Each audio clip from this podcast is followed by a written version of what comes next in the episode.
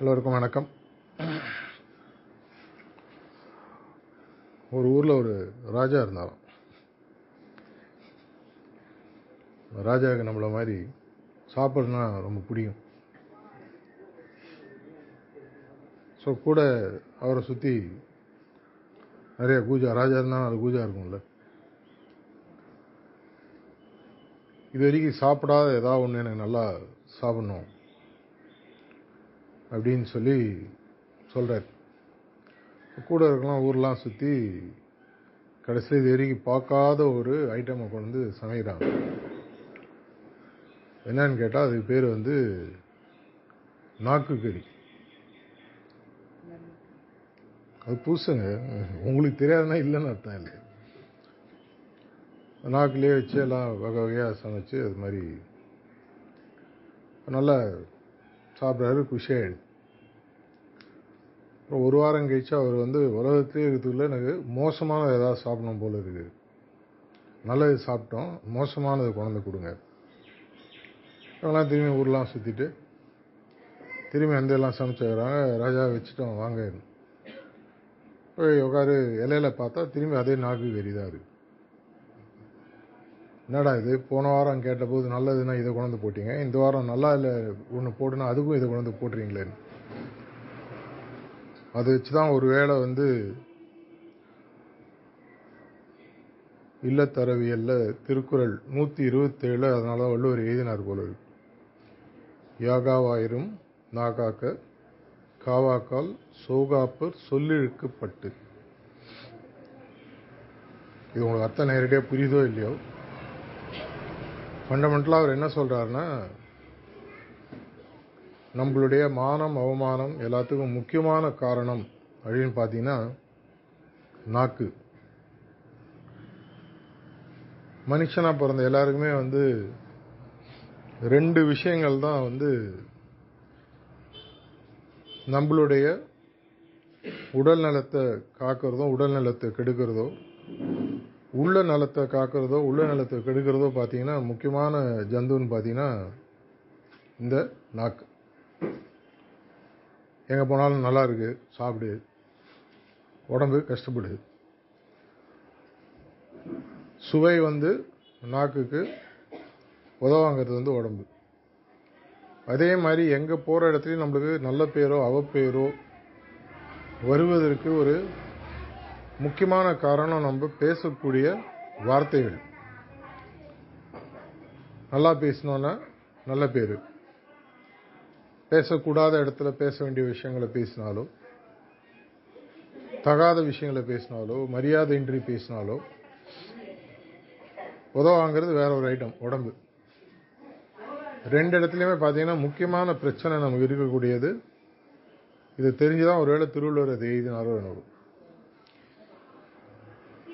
எதை நீ பாதுகாக்கிறியோ இல்லையோ உன்னோட நாக்கு ஒழுங்கா பாதுகாத்துக்கோ. காவா கால். அதை நீ காக்கலன சோ காப்பர். அதால் தான் உனக்கு உதவி கிடைக்கும் மெட்ராஸ் பாஷையில் சொன்னேன். பாஷை டிரான்ஸ்லேட் பண்ணிங்கன்னா இது நம்மளுடைய ஆன்மீக வழியிலேயும் ரொம்ப முக்கியமான ஒரு விஷயம். இந்த உலகத்தில் இருக்கும்போது நமக்கு உடல்ன்றது ஒரு படகு மாதிரி. இந்த கரையிலிருந்து அந்த கரைக்கு போய் சேர வரைக்கும் இந்த படகு கண்டிப்பாக நமக்கு ஒழுங்காக இருக்கணும் அங்கங்கே ஓட்ட விழுந்தாலோ படகு பாதியில் கவுந்தாலோ அக்கறைக்கு போய் சேர முடியாது. அப்படி இருக்கிற பட்சத்தில் இந்த படகை ஒழுங்காக பாதுகாக்கணும். எந்த இது? அந்த படகுன்னு பார்த்தீங்கன்னா உடல். உடல் இருக்கிற வரைக்கும் தான் நம்மளுடைய ஆன்மாவுக்கு இங்கே இடம். அதுக்கப்புறம் அது போயிடும். அந்த உடல் இருக்கும் பொழுது நீங்கள் சேர்க்கக்கூடிய நல்ல விஷயங்களோ கெட்ட விஷயங்களோ அந்த ஆன்மாவனுடைய அடுத்த ஜென்மத்தை முடிவு பண்ணுது. அப்படி இருக்கும்போது நம்ம பேசக்கூடிய வார்த்தைகள் பேசக்கூடாத வார்த்தைகள் இது அனைத்துமே பார்த்தீங்கன்னா ஒரு சம்ஸ்கார பேட்டர்ன் உருவாக்குது. ஆனால் நம்மளுடைய ஆன்மீக வழியில் பார்த்தீங்கன்னா டாக்டர்ஸ் எல்லாம் சொல்லுவாங்க சிம்டமேட்டிக் க்யூர் பண்ணாதீங்க. ஒரு தலைவலி அப்படின்னா உடனே சாயங்காலத்துலேருந்து பேசுறதை விட்டுரு சாப்பிட்றத விட்டுரு. அப்படி இருக்க முடியாது. டாக்டர்ஸ் என்ன சொல்லுவாங்க சிம்டமேட்டிக் க்யூர் பண்ணாதீங்க. தலைவலினா ஒரு தலைவலி மாத்திரை கொடுத்தா டெம்பரரியாக உடம்பு சரியாகும். திரும்பி அது கொஞ்ச நாள் கழிச்சு வரும். ஒரு தலைவலிக்கு அலோபதியோ ஆயுர்வேதமோ சித்தாவோ யுனானியோ ஹோமியோபதியோ எடுத்தீங்கன்னா இருபது முப்பது மூல காரணங்கள் இருக்குது தலையிலேருந்து கால் வரைக்கும் எங்கே வேணால் அது வரலாம். அந்த ஸ்பெசிஃபிக் ரூட் காசை மூல காரணத்தை கண்டுபிடிச்சி அதை க்யூர் பண்ணலைன்னா அது திரும்பி வரும். அதே மாதிரி இந்த திருக்குறளை நான் யோசிச்சுட்டு இருக்கும் பொழுது நம்மளுடைய அப்படின்னா நாக்கு தான் நமக்கு பிரச்சனையா? அப்படின்னா இந்த நாக்கை ஏதோ ஒன்று கண்ட்ரோல் பண்ணுதில்ல நாக்கை கண்ட்ரோல் பண்ணணுமா? நாக்கை கண்ட்ரோல் பண்ணுறதை கண்ட்ரோல் பண்ணணுமா? அப்படின்னு யோசிச்சிங்கன்னா அதுக்கு அடுத்த லெவல் எதுவோ அதை யோசிக்கிறது தான் புத்திசாலித்தனம். இந்த நாக்குனுடைய செயல் நம்ம பேசக்கூடிய வார்த்தைகள் நம்ம பார்க்கக்கூடிய உணவு வகைகள் எதா இருந்தாலும் எடுத்து சாப்பிடணும்னு தோன்றதோ இஷ்டத்துக்கு திங்கிறதோ இதெல்லாம் நான் தைரியமாக பேசலாம் இதெல்லாம் நான் பண்ணிட்டு இருக்கேன் அட்லீஸ்ட் இந்த சைடாவது பண்ணுறேன் பேசுறது ஒழுங்காக பேசுறேனோ இல்லையோ. அதனால் எப்பவுமே பெரியவங்கலாம் சொல்லுவாங்க வாழ்க்கையில் வெற்றி அடைஞ்சவன் சொல்கிறதெல்லாம் எப்பவுமே கேட்காத. தோல்வி அடைஞ்சவன் சொன்னதை கேள். ஏன்னா அவன் உத வாங்கி எல்லாம் தெரியும். எது செய்யக்கூடாதுன்னு ஒன்று நல்லா தெரியும். இது இரண்டுத்துக்குமே மூல காரணம் போய் எடுத்து பார்த்தீங்கன்னா நம்மளுடைய எண்ணங்கள். நம்மளுடைய எண்ணங்கள் மேலே நமக்கு இருக்கக்கூடிய ஒரு கண்ட்ரோல் பல அபியாசிகள் நான் பார்த்துருக்கேன். இதே தவறுகள் எல்லாரும் பண்ணுறாங்க அதனால் நம்ம கண்ணில் இமீடியட்டாக தெரியும். ஒரு நல்ல உணவோ இல்லை வாயில் வந்தோன்னே இஷ்டத்துக்கு பேசுகிறதோ பண்ணாத தப்பு பண்ணாதவங்க யார் இருக்காங்க? அதுக்கு நிறுத்துகிறோமா அதுவும் கிடையாது. பண்ணிகிட்டே இருக்கோம். புதுசு புதுசாக பண்ணுறோம் திருடங்கள்லாம் எப்பவும் புதுசு புதுசு தப்பாக கண்டுபிடிப்பாங்க. போலீஸ்காரன் ஏற்கனவே பழசை கண்டுபிடிச்சி வச்சுருப்பாங்க. அதே மாதிரி நம்ம புதுசு புதுசாக ஒரு காரணங்கள் கதைகள். இந்த பேச்சுன்னு வரும்பொழுது நம்மளுடைய மனதை ரெகுலேட் பண்ணவங்களில் ரெண்டு வகை இருக்காங்க. ஒன்று அதை ரெகுலேட் பண்ணி சரியான காரணத்திற்கு பிரயோகப்படுத்துதல். இரண்டாவது ஒரு வகை இருக்கு. உலகத்தில் இது நிறைய பேர் இருக்காங்க நமக்கு தெரியும். அந்த நாக்கு சாதுரியத்தினாலையும் பேச்சு சாதுரியத்தினாலையும் நம்ம பண்ணுறது எதுவாக இருந்தாலும் சரின்னு ப்ரூவ் பண்ணக்கூடியவங்க. அவங்க எந்த அளவுக்கு அவங்க அது பேசுவாங்கன்னு சொன்னால் நீ போய் கணத்தில் குதின்னு அவங்க சொன்னாங்கன்னா நம்பி போய் குதிச்சிடும் அந்த அளவுக்கு அவ்வளோ நல்லா பேசுவாங்க. அவங்களுடைய சுயநலத்திற்காகவும் அவங்களுடைய வாழ்க்கையில் இருக்கக்கூடிய குறிக்கோளை சாதிப்பதற்காகவும் அதை ட்விஸ்ட் பண்ணுறதும் இருக்கு. அப்படின்னா நம்மளுடைய எண்ணங்கள் என்னவாக இருக்கணும் எப்படி இருக்கணும்? நம்ம சுத்திகரிப்பினுடைய மூல கருத்தே பார்த்தீங்கன்னா இதை வச்சு தான் இருக்கு. Complexities and impurities are leaving me and going through my back என்னுடைய மனதில் இருக்கக்கூடிய சிக்கல்களும் மாசுக்களும் சிக்கல்கள் எடுக்கும் பொழுது மனசு என்னமாகுது? சிம்பிள் ஆகுது. மாசுக்களை ரிமூவ் பண்ணும்போது என்ன ஆகுது இதயம் பார்த்தீங்கன்னா பியூர் ஆகுது சுத்தமாகுது இது இரண்டு தான் வந்து கடவுள் தன்மையை கொடுக்கும் அப்படின்னு பாபுஜி மகாராஜுடைய ஒன் ஆஃப் த லாஸ்ட் டாக்ஸில் பார்த்தீங்கன்னா thirtieth April nineteen eighty two Surat டாக்னு சொல்லுவாங்க. ரொம்ப சின்ன டாக். பப்ளிஷ் ஆகி எடுத்து படிக்கலாம். When you cross this and that அப்படின்னு சொல்லி சொல்லுவார். அந்த இடத்துல சொல்லக்கூடிய அந்த திஸ் அண்ட் தட்டுன்றது ஒன்று நீங்கள் டுவாலிட்டியாக எடுத்துக்கலாம். துவந்தங்கள். நம்ம வாழ்க்கையில் பார்த்தீங்கன்னா எல்லாமே துவந்தங்கள் நிரம்பினது தான் நம்ம படக்கூடிய அல்லல்கள் கஷ்டங்கள் எல்லாமே பார்த்தீங்கன்னா இந்த பிண்ட பிரதேசம் ஹார்ட் ரீஜன் சொல்லி சொல்லுவாங்க. இந்த ஹார்ட் ரீஜன் எல்லாமே பார்த்தீங்கன்னா துவந்தங்கள் சம்மந்தப்பட்டது சரி தவறு உண்மை பொய் இல்லை இருக்கு வெளிச்சம் இருட்டு எல்லாமே பார்த்தீங்கன்னா இரு விஷயங்கள் சம்மந்தப்பட்டது இதுதான் நம்மளுடைய வாழ்க்கையில தொடர்ச்சியாக நம்மள திரும்பி திரும்பி கொண்டு வருது. எதனால வந்து நீங்க ஹார்ட் ரீஜனை தாண்டும் போது லிபரேஷன் கிடைக்குதுன்னு சொல்றாங்க. அப்படின்னு பார்த்தீங்கன்னா ஹார்ட் ரீஜனை தாண்டினதுக்கு அப்புறம் இந்த வாழ்வு மேல இருக்கிற பிடிப்பு போகுது அப்படின்றதோட உண்மை என்னன்றது புரிய ஆரம்பிக்குது. ஹார்ட் ரீஜனில் இருக்கிற வாழ்க்கையில் எல்லாமே நம்ம இரு பகுதிகளாக ஒரு நாணயத்துக்கு இரு பக்கம் மாதிரி இரு பகுதிகளாக எல்லாத்தையும் நம்ம பார்த்துட்டே இருக்கோம். இந்த இரு பகுதி ஏதோ ஒரு பகுதி நமக்கு பிடிக்குது. அந்த ஒரு பகுதி பிடிக்கும் போது அந்த பகுதி நம்ம திரும்பியும் கொண்டு வரும். அது நல்ல பகுதியாக இருந்தாலும் சரி கெட்ட பகுதியாக இருந்தாலும் சரி இரண்டும் கலந்ததாக இருந்தாலும் சரி. அப்படின்னா இது இரண்டையும் தாண்டி போகக்கூடிய நிலையை கொடுப்பது. அப்படின்னு பார்த்தீங்கன்னா தியானத்தோட ரொம்ப முக்கியமானது பார்த்தீங்கன்னா சுத்திகரிப்பு. தியானம் யார் வேணா பண்ணலாம். தியானன்றது ஒரு பாத்திரத்தில் பால் விடுற மாதிரி. அந்த பாத்திரத்தில் என்ன தன்மை இருக்கோ அதை அப்படியே அந்த பால் எடுத்துக்கும். ஒரு முறை சத்கோல நாங்களாம் உட்காந்துட்டு இருந்தோம். சாரிஜி மகாராஜ் இருந்தார். ரொம்ப ரொம்ப பழைய அபியாசி. வயசில் இல்லை. பாபுஜி காலத்துலேருந்து இருக்கக்கூடிய ஒரு அபியாசி வந்தார். பேசிட்டு இருந்தாங்க. நாங்களாம் அப்படி உட்காந்தோன்னா அவர் கேட்டார் எனக்கு இன்னைக்கு ஒரு ஐயா உண்மை தெரிஞ்சாகணுன்ற மாதிரி அவர் கேட்டார். நான் இவ்வளோ வருஷமாக பாபுஜியும் கேட்டேன் எல்லாரையும் கேட்டேன். யாருமே எனக்கு ஓப்பனாக உண்மையை சொல்ல மாட்டேன்றாங்க. தியானம் முக்கியமா சுதி இருக்கு முக்கியமா? இல்லைப்பா ரெண்டும் தான் முக்கியம். இந்த கதைலாம் வேணாம் எனக்கு எனக்கு நீ நீங்கள் தீர்வு சொல்லி ஆகணும். தியானமா சுத்திகரிப்பா அவரும் எப்படியோ சமாளித்து இப்படி எஸ்கேப்லாம் அதெல்லாம் பார்த்தார். இவர் ரொம்ப அவருக்கு நெருக்கமானவர். அன்பால் அவரை கட்டி போட்டு கேட்குறாரு எனக்கு இனி நீங்கள் சொல்லுங்கள் நான் இவ்வளோ வருஷம் மிஷனில் இருந்துட்டு எனக்கு இது உண்மை. அப்போ ஃபைனலாக சாரிஜி சொல்கிறார் தியானம் முக்கியமாக இல்லையான்றது முக்கியம் இல்லை. அதை விட முக்கியம் ஒன்று இருந்தால் கண்டிப்பாக சுத்திகரிக்கும் ஏன்னா தியானன்றது வந்து வானம் பார்த்த பூமி மாதிரி. எப்போ பெய்யும் எப்போ வரும் அது இயற்கை பார்த்துக்கும். தானாக வரும்.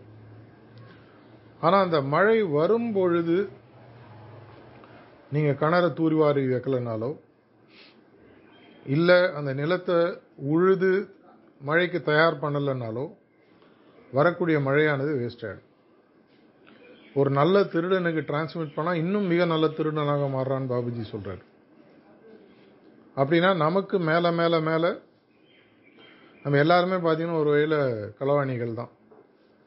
ஏதோ ஒரு ஹிடன் அஜெண்டாவோடு தான் நம்ம எல்லாருமே வந்து தியானத்தை முதல்ல ஆரம்பிக்கிறோம். இன்னும் அப்படியே இருக்கோமா? அது நீங்கள் தான் முடிவு பண்ணும் நம்மளை கொண்டவங்களையும் அதுக்கு கொஞ்சம் குறை சொல்லணும். ஊரில் எல்லாரையும் திட்டி வைப்பேங்க. இவர் தாங்க என்ன சொன்னார் நீ வந்தானா உனக்கு ப்ரமோஷன் கிடைக்கும். உடம்பு சரியாயிடும். வீட்டில் இருக்கிற பிரச்சனை சரியாயிடும். உனக்கு யாரோ வந்து சூன்யம் வச்சுருக்கான் இது போயிடும். இதனால் நான் காதால் கேட்டிருக்கேன் இதாக தான் சொன்னாருங்க. கோயிலுக்கு போய் பிரார்த்தனை பண்ண தியானம் பண்ணால் மாஸ்டர் பார்த்துப்பாரு. வந்துடு அப்படின்னு. அவங்கள எப்படியோ சொல்லி எப்படியாவது கட்டி பிடிச்சி உள்ள இழுத்தணும்னு வந்துடுறாங்க. வரவங்களுக்கு அது மைண்டில் உட்காந்துக்குது அப்போ என்ன ஆகுது? அவனுடைய தியானன்ற செயலுக்கு பின்னாடி இருக்கக்கூடிய சிந்தனை வந்து ஏதோ ஒரு அல்டீரியர் மோட்டிவ்னு சொல்லுவாங்க. ஏதோ ஒரு காரணத்திற்காக அவர் தியானம் பண்ணக்கூடிய நிலையிலே தான் தியானம் பண்ணிட்டு இருக்காங்க. எனக்கு என்னுடைய வாழ்வில் இப்போ இருக்கிற நிலைமையோட இன்னும் பெட்டராக வரணும். என் குழந்தைங்களுக்கு கல்யாணம் ஆகணும். பேர பிள்ளைங்க ஸ்கூலுக்கு ஒழுங்காக படிக்கணும். ஒரு ஆசை விட்டா அடுத்த ஆசை விட்டா அடுத்த ஆசை விட்டா அடுத்த ஆசை. நிறைய பேர் நான் நல்லா இருக்கணுன்ற காலத்தை விட்டு என் குழந்தை பிறந்து நல்லா இருக்கணுன்ற காலத்தை விட்டு என் பேரன் பேத்தி பிறந்து நல்லா இருக்கணும் விட்டு கொள்ளு பேரன் அதுக்கடல போயினே இருக்கு. இப்போ ஸ்டடியாக இருக்காங்க. இல்லைங்க இப்போ தான் நாலாவது ஜென்ரேஷன் வந்திருக்கு. ஒரு பத்து வருஷம் இருந்தீங்கன்னா அடுத்தது பார்த்துடலாம். ஒரு தடவை காயத்ரியில் இருக்கும்போது மாஸ்டர் சாரிஜியுடைய வீடுக்கு பேர் காயத்ரி. உங்களுக்கு தெரிஞ்சிடும். வருஷம் வருஷம் ஒரு தேதியில் ஒருத்தர் ஃபோன் பண்ணுவார். எப்போ ஃபோன் பண்ணாலும் அவர் கேட்குறது நான் நூறு வருஷம் வாழணும். நான் நூறு வருஷம் வாழணும். அப்புறம் ஃபைனலாக ஒரு தடவை சாரிஜி அவர் நேரம் வந்த போதே கேட்டார். நூறு நீ இரநூறு வருஷம் கூட வாழ் வாழ்த்துறேன். வாழ்ந்து என்ன பண்ண போகிறேன்னு கேட்டு முதல்ல நீ ஒரு எண்பது தொண்ணூறு வயசை நீ தாண்டும் பொழுது உனக்கு பிறந்த மூத்த பையனோ மூத்த மகளோ அநேகமாக போயிடுவோம் ஏன்னா அவங்களுக்கு உனக்கு கொடுத்த வரம் இல்லை. இன்னொரு பத்து இருபது வருஷம் கழிச்சு உன்னோட பேரம் போயிடுவான். முப்பது வருஷம் கழிச்சு உன் கொள்ளு பேரம் போயிடுவான். எல்லாரும் கூட இருக்கவங்களாம் செத்துட்டு நீ சந்தோஷமா இருக்கணும்னு தான் நீ நினைக்கிறியானோ அப்பதான் அவருக்கு புரியுது. பிறவி பெயர் அப்படின்னு சொல்லி தமிழ சொல்லுவாங்க. அந்த பயனை அடையிறது முக்கியமே ஒழிய வாழ்வது முக்கியமல்ல. வாழ்வது மட்டும் முக்கியமல்ல. முதல்ல சொன்ன மாதிரி இந்த உடல் என்னும் படகு இந்த கரையிலிருந்து அந்த கரைக்கு மினிமம் இந்த கரையிலேருந்து அந்த கரை போறதுன்றது வந்து ஒரு லிபரேஷன் இல்லை பிறவா நிலை மீண்டும் பிறவா நிலை அவ்வளோதான் அதுக்கப்புறம் குறிக்கோள் இன்னும் எவ்வளோ தூரம் அதை வந்து இந்த காலகட்டத்திலே அடையணுமா? இல்லை லிபரேஷன் மட்டும் போகிறோம் மோட்சம்தான் வந்து எல்லா மதங்கள்லையும் சொல்லப்பட்டிருக்கு இதுவே எனக்கு பொருள் விட்டுருவோமா இல்லை இதையும் மீறிய ஒரு கடவுள் தன்மை சஹஜ் மார்க்கத்தில் மட்டும்தான் உண்மையான குறிக்கோளை நம்ம குருநாதர்கள் அழகாக டிஃபைன் பண்ணி அதை கொடுப்பதற்கும் ஒரு பாதையை கொடுத்துருக்காங்க. எடுத்துக்கிறோமா இல்லையான்றது நம்மளுடைய சிந்தனையை பொறுத்து இருக்கு இங்கே தான் நான் முதல்ல சொன்ன குரலில் வந்து சேருது. நான் முதல்ல சொன்ன மாதிரி நம்மளுடைய நாக்கு பிரச்சனையில் நாக்கு பின்னாடி நாக்கை இயக்கக்கூடிய எண்ணங்கள் எப்படி இருக்கு? அந்த எண்ணங்கள் சுத்தமாக தூய்மையாக கலப்படம் இல்லாத எண்ணங்களாக இருக்கிறதா? அப்படின்ற போது ஒரு சொன்னார் எந்த எண்ணங்கள் கலப்படம் இல்லாதது? எந்த எண்ணங்கள் தூய்மையானது? அப்படின்றது ஒரு டெஃபினேஷன் ஒரு தடவை கொடுத்தார். அவர் என்ன சொன்னார்னா எதை நீ கான்ஸ்டன்ட் ரிமெம்பரன்ஸில் என்றையோ அது தூய்மையான சுத்தமான எண்ணம். அப்போ ஒருத்தர் கேட்டார் அப்படின்னா நான் வந்து ஒருத்தரை கான்ஸ்டன்ட் ரிமெம்பரன்ஸில் பேச்சுக்கு தான் கேட்டார். ஒருத்தரை நான் கொலை பண்ணுறேன் நான் ஏதோ திட்டப்போறாருன்னு வச்சேன் சீரியஸாக பதில் சொன்னார். அப்போ கான்ஸ்டன்ட் ரிமெம்பரன்ஸ் நீ கொலை பண்ணனா சட்டம் ஒன்றா தண்டிக்கலாம். அது உடலுக்கு கொடுக்கக்கூடிய ஒரு தண்டனை.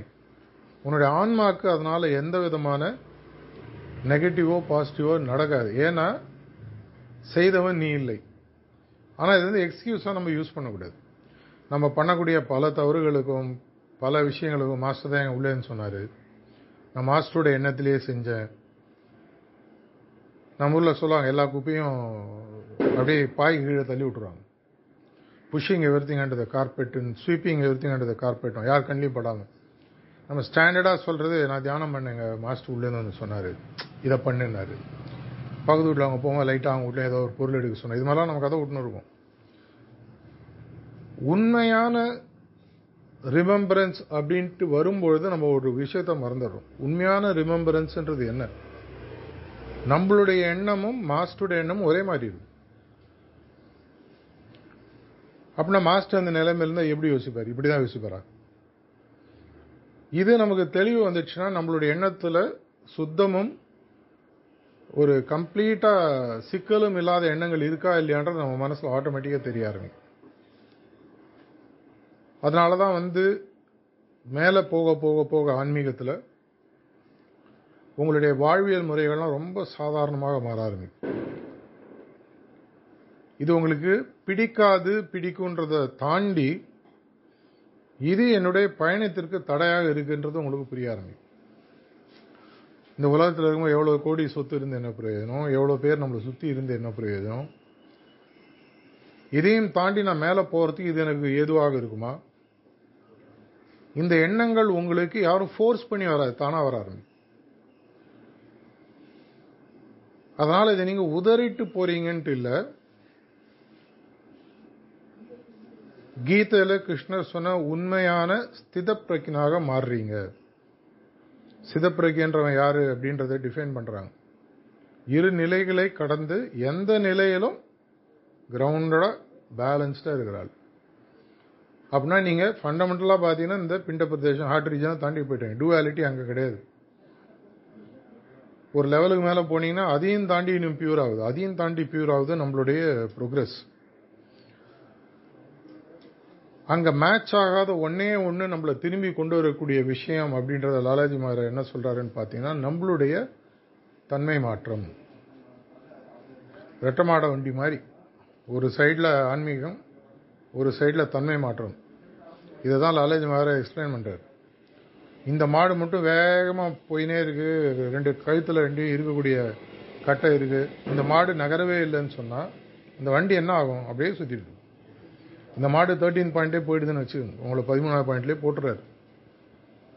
ஆனால் உங்களுடைய பிஹேவியர் இன்னுக்கும் ஒரு மனிதனை விட கேவலமான மனிதனே கேவலமானவன் வச்சுக்கோங்க அதை விட கேவலமான ஒரு விஷயம் இருந்தால் அந்த அளவுக்கு என்னோட பிஹேவியர் கேவலமாக இருக்கிற பட்சத்தில் அவர் என்னதான் ஆன்மீக முன்னேற்றம் கொடுத்தாலும் அது அப்படியே ஜீரோ ஆகி கிழவன் பரமபதத்தெலாம் பார்த்தீங்கன்னா ஜீரோலேருந்து ஒன்றுலேருந்து நூறு வரைக்கும் கட்டம் போட்டிருப்பாங்க. இந்த தாயத்தை போட்டு போட்டு போட்டு விளையாடுவாங்க. தொண்ணூத்தொம்போதில் ஒரு பாம்பு உட்காந்துணும்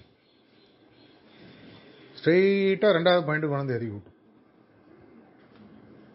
திரும்பி முதல்ல ஆரம்பி அது என்ன போட்டாலும் தொண்ணூற்றி அஞ்சுலேயோ தொண்ணூற்றி ஒன்றுலையோ தொண்ணூற்றி எங்கன்னுனாலும் காம்பினேஷன் கரெக்டாக தொண்ணூத்தொம்பதுல நீ அதுதான் நம்மளுடைய உண்மையான தன்மை மாற்ற பிரச்சனை. அதை ஒரே லைனில் சார்ஜி மர என்னன்னு சொல்கிறாரு அகம்பாவம் ஈகோ. இது எப்போ நம்மளுடைய ஈகோ சரணாகதி அடைஞ்சு எது நடந்தாலும் அவரால் நடக்குதுன்ற உண்மையை வாயால் சொல்கிறது யார்? எல்லா மாஸ்டர் பார்த்துப்பார் எல்லா மாஸ்டர் செய்வார். மாஸ்டர் இது வந்து வாயால் சொல்கிறது நிறைய பேர் இருக்காங்க. அவர் உண்மையாகவே உணர்ந்தவருங்க தமிழில் சொல்கிற மாதிரி கண்டவர் சொன்னதில்லை சொன்னவர் கண்டதில்லைன்ற மாதிரி. வாய்த்தன் சொல்லன்ற அவசியமே இல்லை. டெய்லி ஊர் ஃபுல்லாக போயிட்டு என் பொண்டாட்டி என்ன லவ் பண்ணுறா லவ் பண்ணுறான்னு சொல்லி என்ன பிரயோஜனம்? உங்களுக்கு உள்ளே என்னென்ன நடக்குதுன்னு தெரியும். அதே மாதிரி நான் மாஸ்டரோட ரிமெம்பரன்ஸில் பண்ணேன் ரிமெம்பரன்ஸில் பண்ணேன்னு சொல்கிறது வந்து எதை நீங்கள் தம்பட்டம் அடிக்கிறீங்களோ அது நீங்கள் அடையலைன்றது கண்டிப்பான ஒரு உண்மை. இது என்னுடைய அனுபவத்தில் நான் புரிஞ்சு நான் இதை செஞ்சுட்டேன் நான் இதை செஞ்சுட்டேன் நான் இதை செஞ்சுட்டேன்னு சொல்லும் பொழுது அவங்க மனசுக்குள்ள நான் ஒருவேளை செய்யலையோன்ற ஒரு எண்ணம் அவங்களுக்கு வருது. அதை கவரப் பண்ணுறதுக்காக பேசுகிறாங்க ஒரு உண்மையான தன்மை மாற்றம் நமக்கு வரும்பொழுது நீங்கள் யாராக இருந்தாலும் ஒளி உலகத்தில் ஆட்டோமேட்டிக்காக உங்களுடைய ரிஃப்ளெக்ஷன் உருவாக ஆரம்பிக்கும். இதுதான் அந்த ஸ்பிரிச்சுவல் என்டைட்டி அப்படின்னு சொல்லி சொல்கிறாங்க உங்களுடைய ஸ்பிரிச்சுவல் என்டைட்டி அங்கே உருவாக ஆரம்பிக்குது. ஒளி உலகத்தில் உங்களுடைய ஸ்பிரிச்சுவல் என்டைட்டி உருவாகும் அது உருவாகாத வரைக்கும் இங்கே இருக்கக்கூடிய உங்களுடைய ஆன்மீக சொத்துக்கள் அங்கே டிரான்ஸ்ஃபர் பண்ண முடியாது. இங்கே இருக்கக்கூடிய விஷயங்கள்லாம் அங்கே நடக்கும். அங்கே இரு உலகங்கள் பேரலாக நடக்குதுன்னு பார்த்தீங்கன்னா ஸோ ரொம்ப சிம்பிளான விஷயமா ஒன்று சொல்லணுன்னா மாஸ்டரோட பணியை நான் செய்யணும்னு எனக்கு முதல்ல ஒரு ஆசை இருந்து அந்த ஆசை உருவாகுவதே வந்து மாஸ்டர் மேலே உண்மையான அன்பு இருந்தால் தான் உருவாகும். இப்போ வாலண்டியர்களுக்கு யாரோ ஒருத்தர் சொல்கிறாங்க நான் செய்கிறேன் வேறு வழி இல்லைங்க. சென்ட்ரல் கோஆர்டினேட் போட்டு டார்ச்சர் பண்ணுறாரு நாளைக்கு. சாயங்காலம் ஒரு ரெண்டு ஹெச்எஃப்என் கனெக்ட்டுக்கு போனோம். அதெல்லாம் ரொம்ப நாள் நினைக்காது அதோட பண்ணாமையே இருக்கலாம். யாரோ ஒருத்தர் கேரர் மைண்ட் வைஸ். அதனால தான் சார் நான் பண்ணாமல் இருக்கேன் என் மனசுலேருந்து ஒரு உண்மையான வரணும். நீங்கள் மத்தியானம் பேசிட்டு இருக்கும்போது யாரோ கேட்டாங்க மாஸ்டருடைய பலுவை நான் எப்படி குறைக்கணும்? கர்த்தால கேட்டாங்க ஒரு அபியாசி. எப்போ உங்களுக்கு அவருடைய ஹெல்த் மேலே அக்கறை வந்து அந்த பலுவை குறைச்சா அவர் ஹெல்த் நல்லா இருக்கும்னு நீங்கள் நினைக்க ஆரம்பிக்கணும் அதுதான் முதல் படி. அவருக்கு இந்த பணி. இப்போ நீங்கள் ஒரு ஆத்மாக்கு இந்த விஷயத்தை போய் சொல்லணும் அந்த ஆத்மாக்கு ஆன்மாக்கு இந்த விஷயத்தை யாரோ போய் சொல்லியாகணும். அந்த யாரோ போய் சொல்கிற வரைக்கும் அந்த பாரன்றது மாஸ்டரோட மனசில் இருக்கும் அவர் அவருக்கு கொடுத்த மாஸ்டருக்கு அதுதானே உண்மையான கமிட்மெண்ட் என்ன? உலகத்தில் இருக்கிறவங்க அனைவருக்கும் இந்த ஹார்ட்ஃபுல்னஸ்ன்றது போய் சேரணும். இதுதான் லாலாஜி மகாராஜ் பாபுஜி மகாராஜ் கொடுத்த கமிட்மெண்ட்டு அதுதான் சாரிஜி பாபுஜிக்கு கொடுத்தது. அதே தான் தாஜி சாரிஜி கொடுத்து இப்படி தான் வம்சாவளியாக தொடரும். அப்படி இருக்கிற பட்சத்தில் அந்த பணியில் நான் பணி எடுத்து அவருடைய பலுவை குறைக்கணும்னு சொன்னால் அவரை மாதிரி முதல்ல மாற ஆரம்பிக்கணும். பர்ஃபெக்டாக ஆகிற மாதிரி தான் மாறி ஒர்க் ஆகணுன்றது இல்லை. இது போத்திட்டு படுகிறது படுத்துட்டு போத்திக்கிறது மாதிரி முதல்ல அவருடைய பணியை இன்ட்ரெஸ்ட் என்னோட இன்ட்ரெஸ்ட் எங்கள் வீட்டில் என்னோடய வயசான அப்பா அம்மா இருந்தால் அவன் எல்லா வேலையும் அவங்கள செய்ய விடுவேன் நான். நான் கொஞ்சம் எடுத்து செய்வேன்ல. அட்லீஸ்ட் செய்யணுன்ற எண்ணமாக இருக்கணும். அதே மாதிரி குருநாதருடைய எண்ணப்பணிகள் செயல் பணிகள் மிஷன் ஒர்க்காக இருக்கட்டும் ப்ரிசெப்ட் ஒர்க்காக இருக்கட்டும் வாலண்டியர் ஒர்க்காக இருக்கட்டும் எடுத்து மனசார செய்ய ஆரம்பிக்கும் போது ஆட்டோமேட்டிக்காக வந்து ஃபிசிக்ஸில் ரெசனன்ஸ்னு சொல்லி சொல்லுவாங்க. எவ்வளோ தள்ளி இருந்தாலும் ரெண்டு ஃப்ரீக்குவென்சி ரெசனேட் ஆகும்போது ரெண்டும் டச் ஆகும். வீணை வாத்தியம்னு சொல்லி பார்த்தீங்கன்னா மூணு நாலு கம்பிகள் இருக்கும். அந்த வித்வான் இந்த பக்கம் ஒரு கம்பியில் விரல் இருக்கும். இந்த பக்கத்தில் விரல் இன்னொரு கம்பியில் இருக்கும். ரெண்டும் ஒரே கம்பி கிடையாது. ஆனால் அது ரெண்டும் ரெசனேட் ஆகும். ஒரே ஃப்ரீக்குவென்சியில் செட் ஆகும். அந்த ஃப்ரீக்குவென்சி உலகத்தில் எங்கே இருந்தாலும் உங்களோட குருநாதரோட செட் ஆகக்கூடிய விரைவைன்னா நம்ம ஆர்ட்வில்லஸ் மூமெண்ட் அப்படி செட்டாக செட்டாக செட் ஆக செட் ஆக ஆட்டோமேட்டிக்காக என்னுடைய எண்ணங்களும் அவருடைய எண்ணங்களும் ஒரே மாதிரி பிரதிபலிக்க ஆரம்பிது ரெசனன்ஸ் ஒரே மாதிரி ஒரு பிரதிபலிப்பு. அவரை மாதிரியே என்னுடைய சிந்தனைகள் மாறும். அவர் என்னெல்லாம் செய்யணும்னு நினைக்கிறோ அதை நான் ஆட்டோமேட்டிக்காக செய்ய ஆரம்பிப்பேன். வீட்டில் முப்பது நாற்பது வருஷம் கல்யாணம் பார்த்தீங்கன்னா சாயங்காலம் வரத்துக்கு முன்னாடி நீங்கள் அவர் வீட்டுக்காரர் என்ன ஒன்று அவங்களுக்கு கரெக்டாக தெரியும் பண்ணி வைப்பாங்க வருவாங்க அது அது ஒரு மாதிரி செட் ஆகும். ஃபோன் பண்ணி சொல்லிடுவாங்களா? வாட்ஸ்அப்பா எஸ்எம்எஸ்ஸா ஒன்றும் இல்லை. தானாக அமையும். அதே மாதிரி நீங்கள் உலகத்தில் எங்கே இருந்தாலும் அவருடைய எண்ணங்களோட பிரதிபலிப்பாக நீங்கள் முதல்ல மாறி அதற்கு தேவையான சுத்திகரிப்பு செஞ்சு அந்த சுத்திகரிப்பு செஞ்ச இடத்துல உருவாகக்கூடிய வெற்றிடத்தில் அந்த டிரான்ஸ்மிஷனை கரெக்டாக ரொப்பி அவராகவே நான் பிரதிபலிக்க ஆரம்பிக்கும் பொழுது என்னுடைய உண்மையான ஆன்மீக முன்னேற்றம் ஆரம்பிக்குது. அது வரைக்கும் வரதெல்லாம் டெம்பரரி இப்போ நான் கீழேருந்து கொஞ்சம் சாணி எடுத்து சோத்தில் அடித்தேன்னா டெம்பரரி சோத்தில் போய் ஒட்டியும் கொஞ்சம் நேரம் கழிச்சு அது காஞ்சோன்னு உதிர்ந்து கீழே வந்து மாஸ்டர் நம்மளுக்கு அவர் விருப்பப்பட்டு கொடுக்குற ப்ரோக்ரஸ்ன்றது கிட்டத்தட்ட இது மாதிரி. அவருக்கு பர்சனலாக என்ன பிடிக்கும்? ஒரு பாயிண்ட்டில் வைக்கிறாரு. அந்த பாயிண்டில் இருக்கக்கூடிய டிசர்விங்னஸை நான் உருவாக்கிக்கலன்னு சொன்னால் கொஞ்ச நாள் கழிச்சு விழுந்துடும் இது ஆட்டோமேட்டிக் சென்ட்ரிஃபியூவல் சென்ட்ரிபீட்டல் ஃபோர்ஸ்னு ஃபிசிக்ஸில் படிச்சீங்கன்னா உங்களுக்கு தெரியும். சென்ட்ரிஃபியூவலில் என்ன தான் நீ உள்ளே போட்டிங்கன்னா சுத்தில் தூக்கி அடிச்சு வெளியில் தூக்கி போட்டோம். பக்கத்தில் போக போக போக போக போக போக மேலே உங்களுடைய உண்மையான டிசர்விங்னஸ் இல்லாமல் அங்கே நிற்க முடியாது. அது ஒட்டாது. எவ்வளோதான் நான் தண்ணியை தூக்கி கெரசினில் போட்டாலும் கெரசினை தூக்கி தண்ணியில் போட்டாலும் ரெண்டும் மேலே படாமல் மிதந்துட்டுருக்கும் ஆர்டிஃபிஷியல் ஸ்பிரிச்சுவல் ப்ரோக்ரஸ்ன்றது கிட்டத்தட்ட அது மாதிரி. நேச்சுரல் ஸ்பிரிச்சுவல் ப்ரோக்ரஸ் மட்டும் தான் நம்மளுக்கு ஒட்டி நிற்கும் அப்படின்னா என்னால் செய்யக்கூடியது என்ன? ஒன்று என்னுடைய தன்மையை நான் அவரை மாதிரி மாற்ற ஆரம்பிக்கும் அப்படின்னா என்னுடைய எண்ணங்களையும் என்னுடைய சிந்தனைகளையும் என்னுடைய செயல்களையும் நான் சிம்பிளாகவும் பியூராகவும் மாற்றிக்கணும் எந்த விதமான களங்கமும் இல்லாமல் எந்த விதமான காம்ப்ளெக்சிட்டிஸும் சிக்கல்களும் இல்லாத எண்ணங்களாக மாறும்பொழுது அவருடைய தன்மையாக நான் மாற ஆரம்பிப்பேன் ஃபைனலாக ஒரு கண்ணாடி எதிர்க்க நின்று அதில் குரங்கு பொம்மை தெரியுதா நீங்கள் தெரியுங்களான்றது கண்ணாடி சுத்தம் எந்த அளவுக்கு பண்ணுறீங்களோ அந்த அளவுக்கு தான். இல்லைனா அதில் டிஸ்டார்டடாக வரக்கூடிய ஃபிகர் வேறு மாதிரி தெரியும். அந்த சுத்தத்தை பண்ண பண்ண பண்ண தான் உண்மையான ரிஃப்ளெக்ஷன் அப்போ உள்ளே இருக்கிற மாஸ்டரும் வெளியிலேருந்து அவர் பார்க்கக்கூடிய அபியாசியும் ஒன்றாக மாறி அவரை மாதிரியே மாறுறாங்க. அந்த மாதிரி நிலை வரணும்னு சொன்னால் அது என்னுடைய கையில் மட்டும்தான் இருக்கு. மற்றவங்க சொல்லி தான் கொடுக்க முடியும். பிரகாசமாக தொடர்ச்சியாக எரிய வேண்டிய வேலை என் கையில் இருக்கு.